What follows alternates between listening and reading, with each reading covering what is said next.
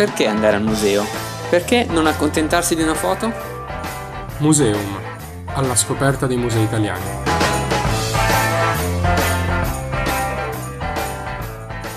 Bentornati a Museum, il podcast che vi porta alla scoperta dei musei italiani.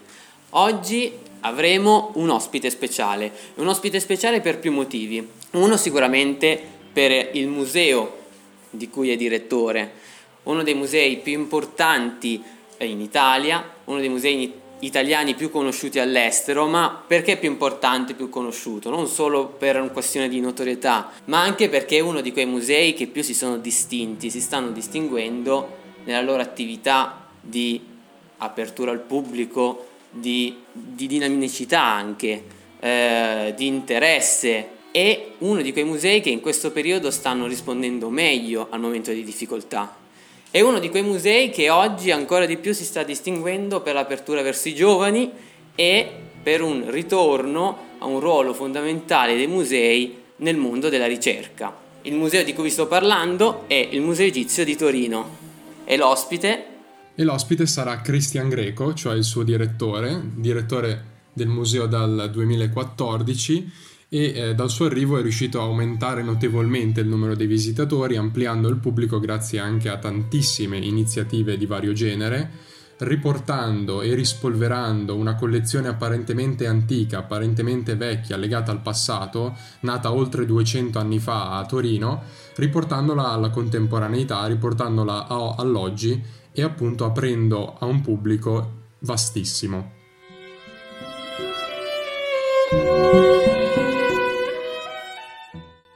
Benvenuto direttore e grazie per essere qui con noi e per aver accettato il nostro invito. Grazie a voi, sono davvero lieto di essere con voi oggi. Allora, avremo tantissime domande da farle, ma partiamo eh, dalla storia, in un certo senso, del museo e della città.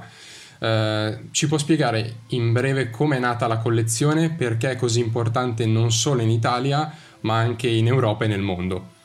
Allora, cercherò di sintetizzare in pochi minuti una storia di 400 anni, perché quasi 400 anni or sono, con eh, l'arrivo a Torino della mensa esiaca, una tavola bronzea con la rappresentazione al centro della dea Iside, circondata da altre divinità egittizzanti, inizia questo rapporto molto stretto fra Torino e l'Egitto. Allora, innanzitutto, eh, questa mensa esiaca è, è una tavola di un altare che faceva parte del tempio di Iside che si trovava a Roma. Viene salvata dal sacco delle Zacchinecchi, va a Mantova e poi arriva a Torino. Da lì in poi i Savoia si, si, si appassionano molto, si legano all'idea d'Egitto e nel 1759 manderanno un botanico della Regia Università Vitaliano Donati a trovare dei reperti che riuscissero a spiegare la mensa esiaca il quale riporterà delle statue monumentali in Egitto. Proprio la statua che oggi dà il benvenuto a chi arriva, la statua di Ramses II, fu trovata da Vitaliano Donati. Però è nel 1824,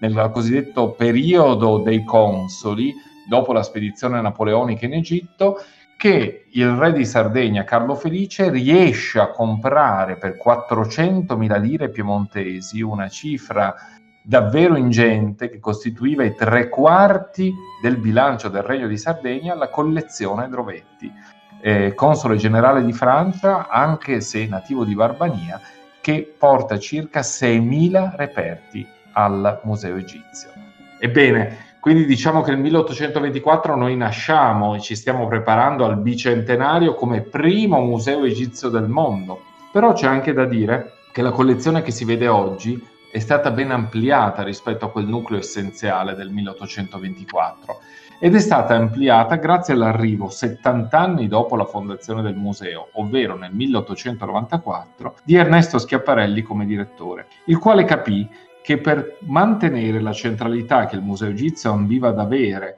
all'interno dell'egittologia internazionale era fondamentale mettere al centro la ricerca, andare a scavare ed ecco che con Schiaparelli, a partire dal 1903, partì quella stagione importantissima per noi della MAI, della missione archeologica italiana in Egitto, che riuscì poi a riportare a Torino più di 35.000 reperti. Quindi diciamo un inizio lontano, 400 anni fa, che lega questa città per sempre all'Egitto, l'arrivo della collezione del 24 e la partenza degli scavi con eh, Schiaparelli come direttore. Quindi diciamo che il museo si è sempre distinto per essere un museo dinamico e molto attivo e anche oggi, diciamo, nella nostra situazione di difficoltà, nella situazione di difficoltà che stiamo affrontando tutti quanti, il museo si è, eh, si è mosso e si è modernizzato. In particolare sto, spe- sto pensando, diciamo, al suo ruolo nei social, quindi il museo sia per esempio su Instagram, ma anche su YouTube. Allora, per rispondere alla sua domanda, eh, devo fare anche qui un po' un attimo un passo indietro, ma mi perdonerete, sono uno storico, un archeologo, quindi cerco di capire il presente eh, andando ab origine. Allora, ehm, già eh, da un paio d'anni noi ci siamo posti il problema eh, del fatto che debba esistere un museo digitale che affianca il museo fisico, che non è un surrogato, non è una sostituzione ma aiuta il visitatore, l'interessato, lo studioso a, ad approfondire dei temi, a preparare una visita, a, a sviluppare eh, poi i contenuti anche dopo la visita e aiuta anche a chiunque voglia di eh, seguire i risultati della ricerca. Ecco che abbiamo fondato eh, la RIME, la rivista del Museo Egizio, che raccoglie articoli scientifici in italiano, eh, francese, inglese, tedesco con un abstract in arabo. Ecco che abbiamo messo i 3800 reperti del Museo Egizio online, di modo che eh, i 3800 reperti dell'esposto, di modo che tutti possano vedere le foto, avere informazioni sui reperti. Ecco che abbiamo lanciato la piattaforma eh, dei papiri, la Tourist Papyrus Online Platform, che eh, permette di scoprire la nostra cultura materiale scritta, di scoprire le, le, tracce di memoria scritta che gli antichi ci hanno lasciato. E quando purtroppo, ormai più di un anno fa, siamo stati chiusi per la prima volta, ci siamo resi conto che in realtà non eravamo chiusi, perché anche questo è un concetto fondamentale che mi piace sottolineare. Il museo non può chiudere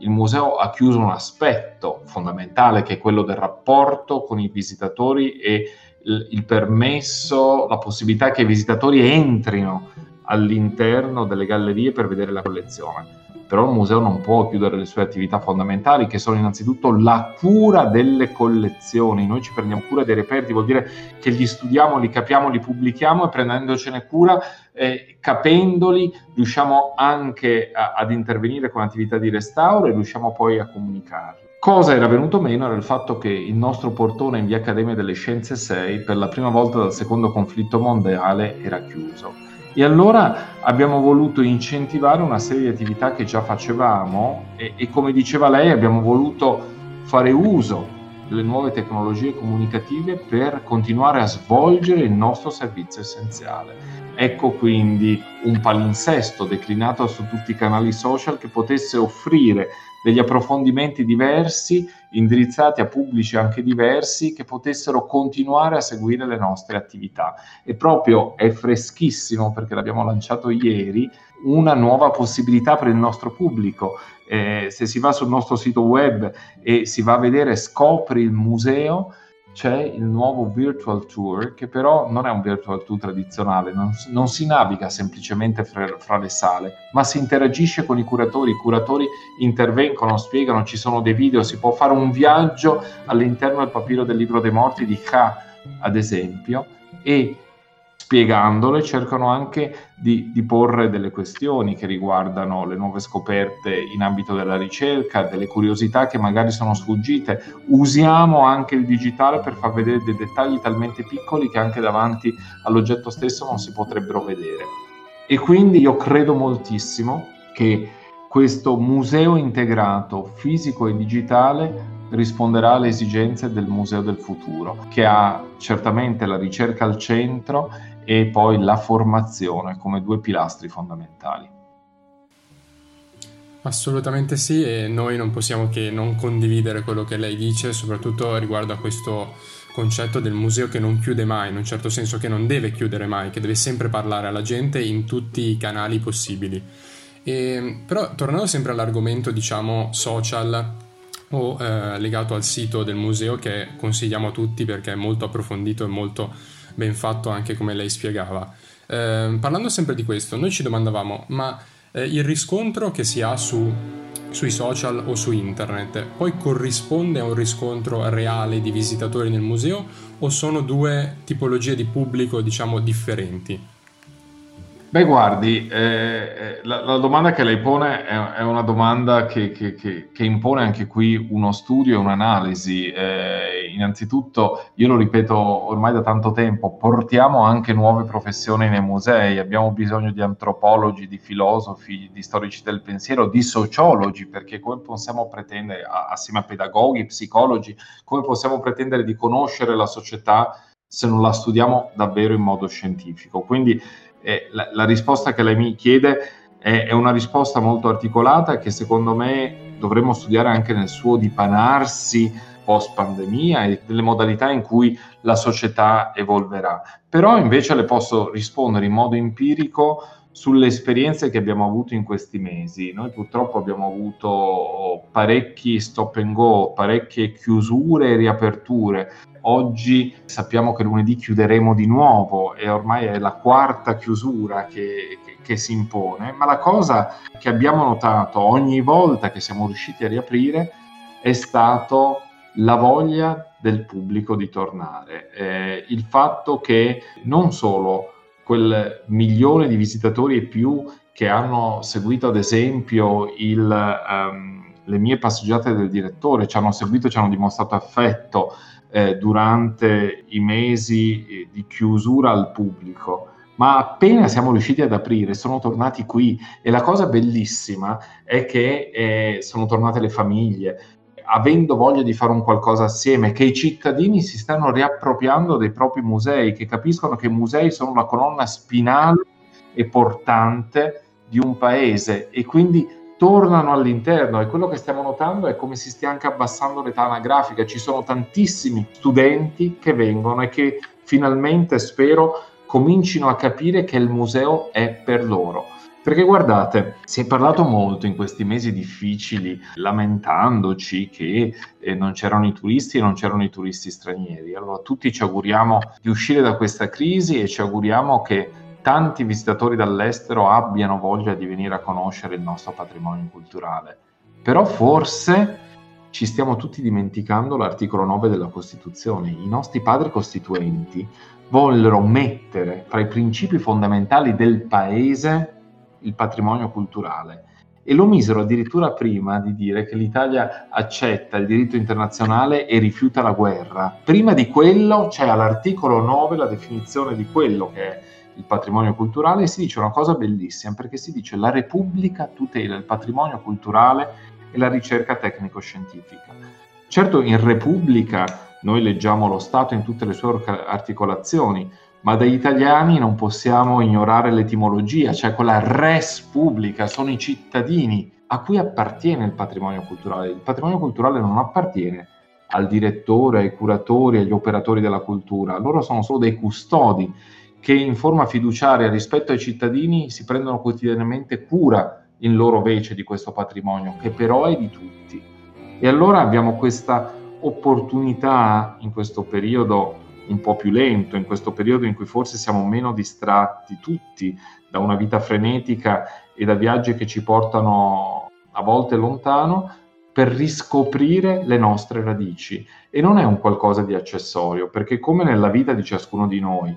per cercare di interpretare i nostri comportamenti nel presente e individuare la direzione che vogliamo avviare nel futuro, non possiamo prescindere dalla nostra storia personale, dalla nostra biografia, lo stesso, lo possiamo fare come umanità. Una collettività non può capire dove andare se ignora il proprio passato e questi frammenti di cultura materiale, queste testimonianze che coloro che sono venuti prima di noi ci hanno lasciato e questi oggetti che ci permettono di entrare in dialogo con le generazioni che ci hanno preceduto sono contenuti nei musei e sono un tesoro importantissimo, fondamentale ritengo io, per rimetterci in piedi e per capire chi siamo.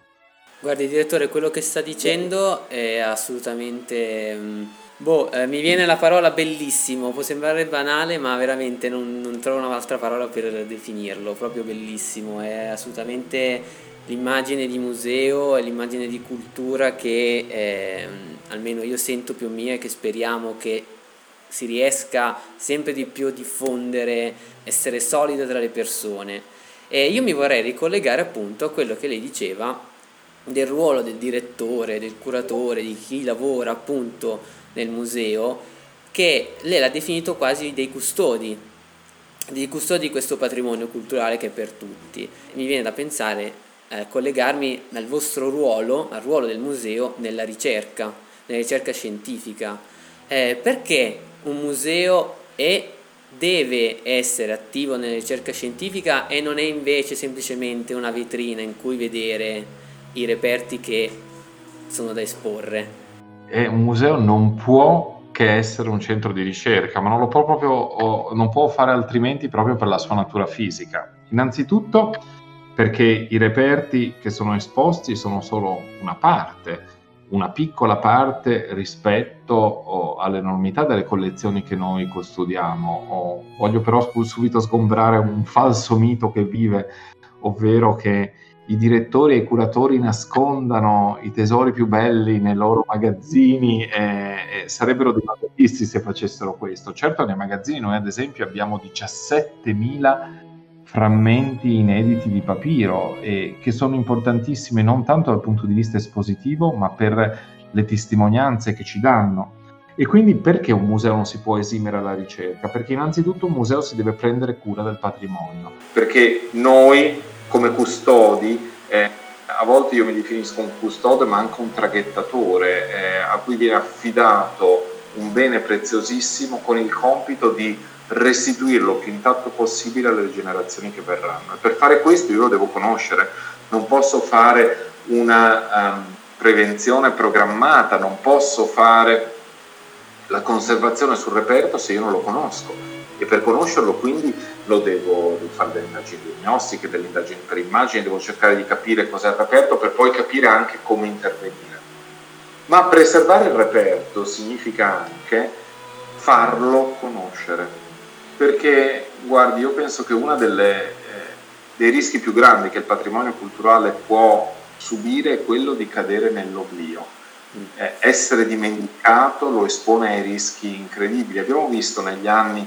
quanti attacchi ci sono stati al patrimonio culturale, come il patrimonio culturale possa essere usato, abusato, ideologizzato e piegato oh, a interessi di parte. Ebbene, per evitare tutto questo, l'unica arma che noi abbiamo è la conoscenza. Altro motivo quindi per fare ricerca e altro motivo quindi per poi disseminare i risultati di questa ricerca. E c'è una, uh, un tassello quindi che a volte viene dimenticato. Possiamo dire il museo è un luogo di conservazione o di innovazione? Fra conservazione e innovazione c'è un ossimoro? In realtà no, noi siamo un luogo di conservazione e per conservare dobbiamo innovare perché dobbiamo trovare sempre nuove modalità in cui rapportarci con l'oggetto. E c'è un qualcosa in cui secondo me finora non siamo stati capaci abbastanza, che è quello del coinvolgimento delle nuove generazioni, ma in coinvolgimento non facendo una visita, una tantum, o portando gli studenti in museo solo per fare 150 ore di, tirocinio. Io mi auguro che capiamo sempre di più che la nostra enciclopedia materiale che ci è data dalla cultura dagli oggetti che ci sono pres- preservati dal passato possano divenire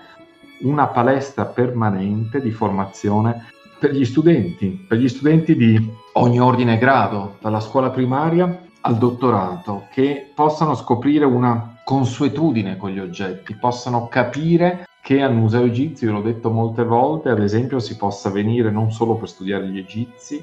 ma si possa venire per studiare ad esempio l'economia circolare si possa venire per studiare la nascita della fotografia, si possa venire per studiare la storia del risorgimento, come si possa approcciare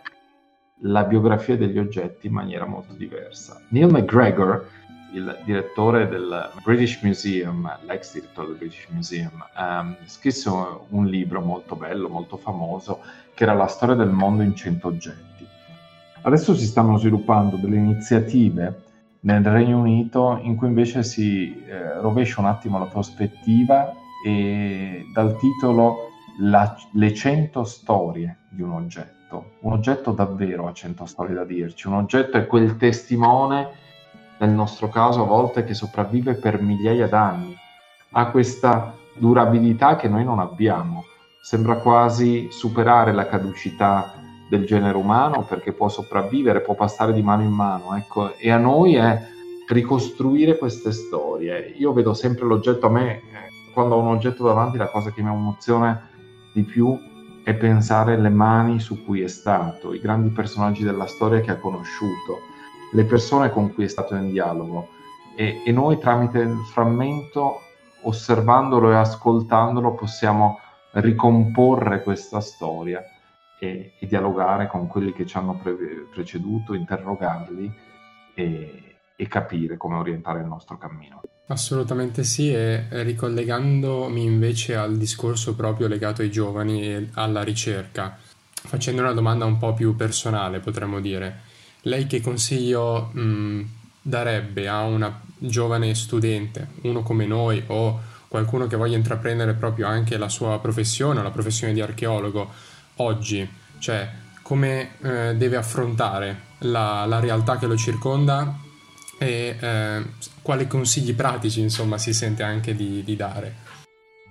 Allora, guardi, mi, mi, mi, sento di dare un consiglio che per me è stato importantissimo, di investire su quello più importante eh, che abbiamo, ovvero investire in conoscenza in noi stessi.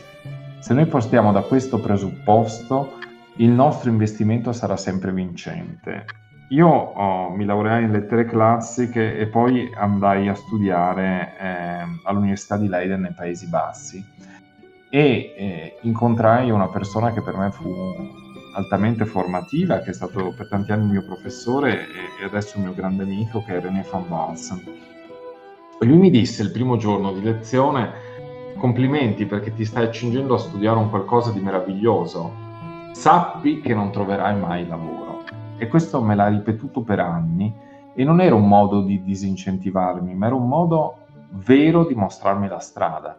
Era un modo vero in cui lui mi diceva investi in te stesso, conosci, innamorati di questa civiltà del passato, ti darà tantissimo di ritorno, non necessariamente ti darà un lavoro, ma tu potrai essere un egittologo anche se lavorerai in un bar, se lavorerai in un ristorante, se farai un'altra professione. Innanzitutto l'egittologia ti darà quelle capacità, perché studiando il passato, studiando la politica, la cultura, la storia, la religione, la filologia, ti darà quelle competenze che ti permettono di capire quanto complessa è la realtà e come ti puoi interfacciare ad una realtà complessa cercando di trovare delle risposte che a volte sono parziali. Ecco il primo insegnamento che mi dà l'archeologia, che non esistono risposte semplici a realtà complesse e la nostra società ancora questo non l'ha capito. Eh, io rimango basito nelle discussioni che abbiamo, per esempio sulla crisi pandemica, in cui si pretende da studiosi dare una risposta semplice a fenomeni invece molto complessi. La nostra società diventa sempre più complessa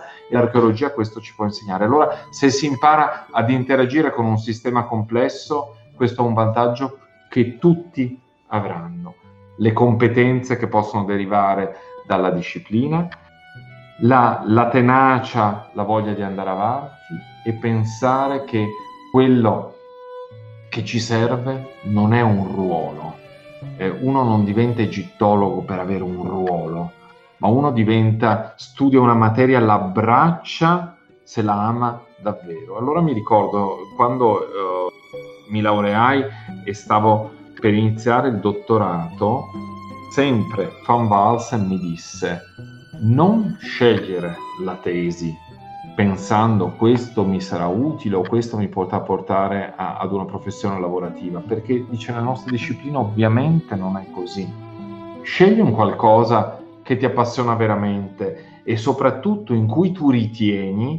che alla fine del tuo lavoro potrai aggiungere magari una nota a piedi pagina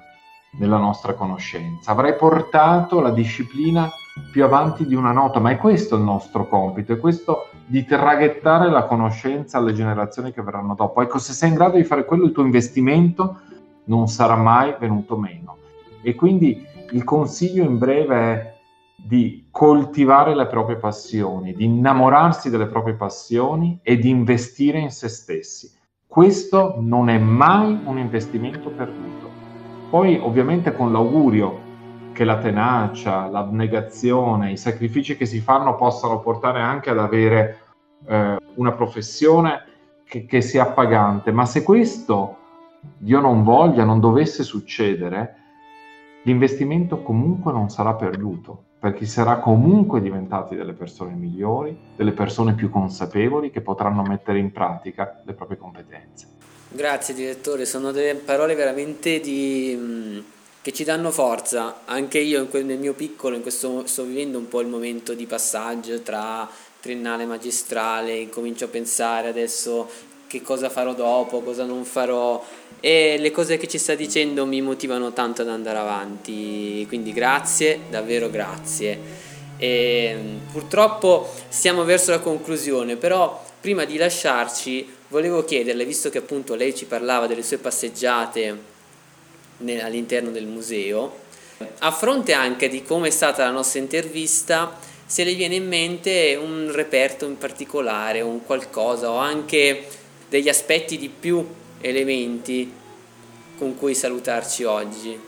Allora, per me è sempre difficile scegliere un reperto perché è come chiedere a un padre quale figlio eh, è preferito, però fatemi dire, eh, in base alla chiacchierata che abbiamo avuto oggi, eh, mi piacerebbe eh, citare una cosa. Abbiamo un, un, bellissimo sarcofago, il sarcofago di Buteamo, che fu scriva della necropoli, che lavorò ad El Medina, probabilmente colui che abbandonò il villaggio degli artisti del faraone per andare poi eh, a vivere a, a Medinet Habu, all'interno del recinto del tempio di eh, Ramses III. Ebbene, abbiamo in questo momento una mostra temporanea che si chiama Archeologia Invisibile in cui cerchiamo di raccontare quelle cento storie eh, dell'oggetto, in cui facciamo vedere come l'oggetto, questo sarcofago, sia composto da frammenti di sarcofagi precedenti, come Buteamon che aveva ricevuto l'incarico del Vehem Keres di andare a seppellire di nuovo coloro i cui sarcofagi venivano depredati al contempo avesse riutilizzato delle parti di altri sarcofagi per costruire il suo sarcofago. Ecco, eh, e parlando di complessità, di sistemi complessi e nella difficoltà di dare una risposta, eh, c'è un ostraco conservato al Louvre in cui Buteamon scrive eh, alla cantante di Amon Iktai, che è sua moglie, Anzi, a dire il vero, sua moglie è deceduta e lui scrive in questo ostracon al sarcofago della moglie e le dice tu che le sei vicino, dille come vai, come vanno le cose.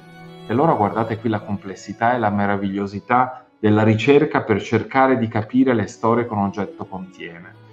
Questo Buteamo era stato incaricato di mettere in sicurezza i sarcofagi che venivano depredati. Mentre lo faceva, prende anche lui dei pezzi di legno che poi vengono riutilizzati per il suo sarcofago, ma quando sente la mancanza della moglie scrive al sarcofago perché dice tu le sei vicino, tu l'abbracci ancora, quindi chiedere come va. E il sarcofago nel contempo viene definito Perenjet, casa per l'eternità. Allora come potevano convivere questi diversi livelli? Ecco, ho scelto di raccontarvi questo perché vi fa vedere la dinamicità anche interpretativa ed esegetica che abbiamo di fronte a un reperto eh, lo penetriamo con nuove tecniche di indagini, scopriamo nuovi dettagli e questi ci inducono a degli altri quesiti a cui a volte ancora non abbiamo una risposta e quindi dobbiamo tornare a leggere le fonti, dobbiamo cercare di interpretarle con una nuova consapevolezza che abbiamo acquisito. Ecco, e ritorno a quello che dicevamo prima, perché un museo non può che essere un museo di ricerca, perché la conoscenza viene stimolata semplicemente osservando e ascoltando e cercando di dare ogni volta delle risposte adeguate. Grazie direttore, davvero grazie. Va bene che io sono di parte, tra virgolette, studio archeologia, quindi sono fa- particolarmente influenzabile, però penso che questa sia stata una bellissima intervista, anche e soprattutto per le tante cose che, di cui abbiamo parlato, che sono abbracciano il discorso in generale, un taglio molto generale quello che abbiamo avuto oggi. E, mm, e sì, eh, come le dicevo prima, mi motiva tanto, mi motiva tanto ad andare avanti, mi motiva tanto a studiare, approfondire, penso che sia la cosa più bella e spero che chi ascolterà la nostra puntata possa anche lui provare quello che sto provando io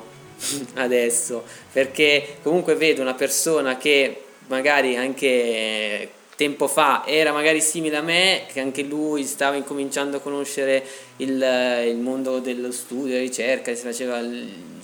le sue domande sul suo futuro e che invece adesso sta riuscendo eh, e noto quanta passione, quanta veramente quanta passione mette in quello che fa ed è vero, davvero bello. Sono io a ringraziare voi e a complimentarvi per, quest- per, per, questa iniziativa che state portando avanti sui musei. Io penso, l'ho detto più volte, guardate, eh, cito il, um, il, presidente emerito della Repubblica, eh, Giorgio Napolitano, che nel 2012, andando a parlare a Palermo in occasione del, dell'anniversario della morte di Falcone e Borsellino,